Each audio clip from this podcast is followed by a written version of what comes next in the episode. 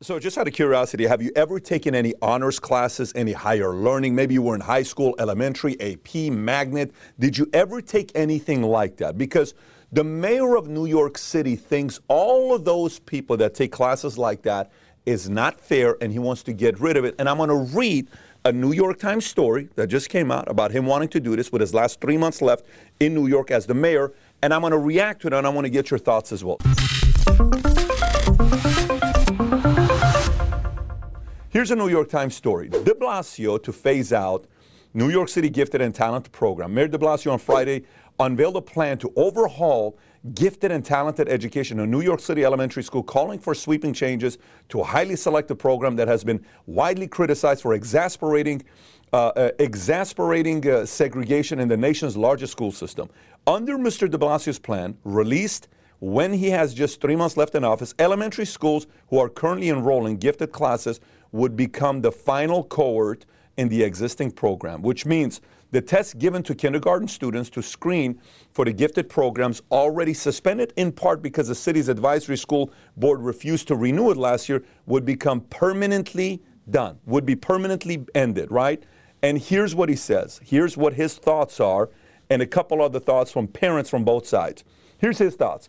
I bet you a lot of parents are going to look at this plan and say, this is the reason we're going to stay, says de Blasio in an interview on the radio, adding that for far more children would have the opportunity to receive more accelerated learning than under the existing system. But some families and elected officials who support keeping aspects of the current gifted system sharply disagree with them. Now, this obviously is happening when he wants to run for governor next year because that's his plan. So the last 3 months, he's just getting the last stuff done before next year running for governor. So let me continue with some of the other stuff in this article. It's gifted and talented programs that have contributed to racially segregated classrooms and schools for thousands of students citywide. Interesting. Let me read this one more time.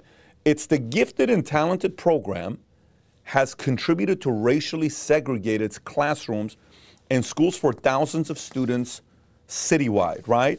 Though about 70% of the roughly 1 million public school students in New York are Black and Latino. So again, out of the 1 million students, 700,000 are Black and Latino. About 75% of the roughly 16,000 in the gifted elementary school classes are white or Asian American, okay?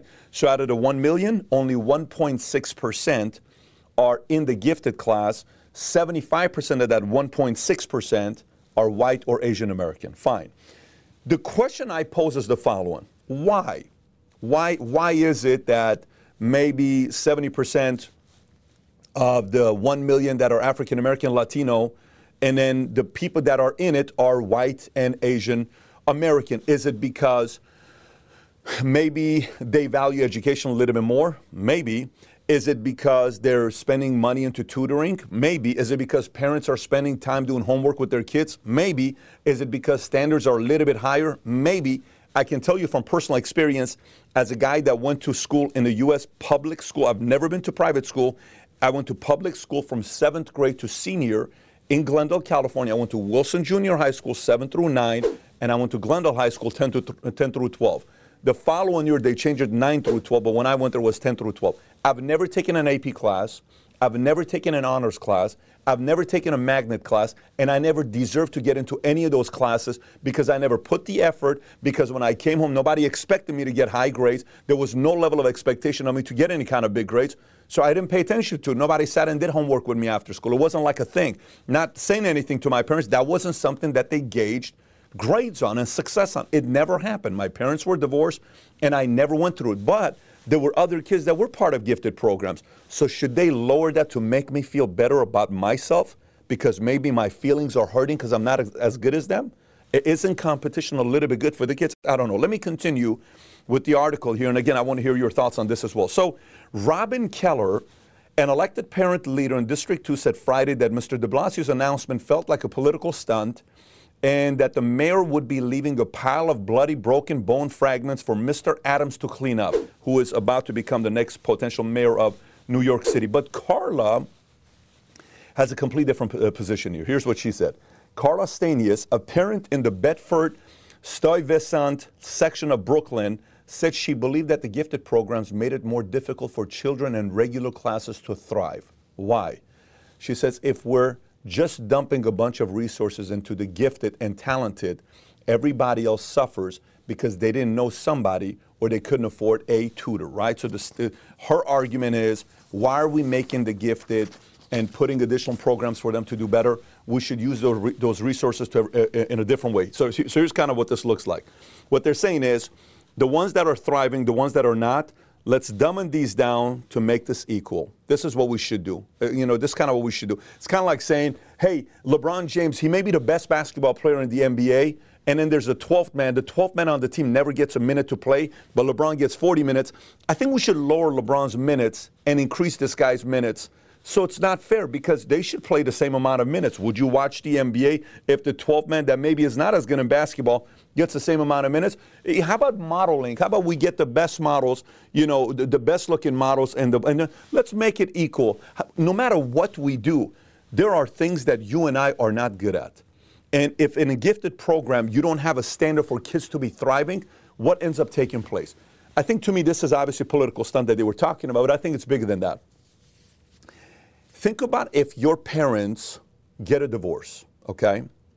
And your father was a father whose standards were high when your mom and dad were together.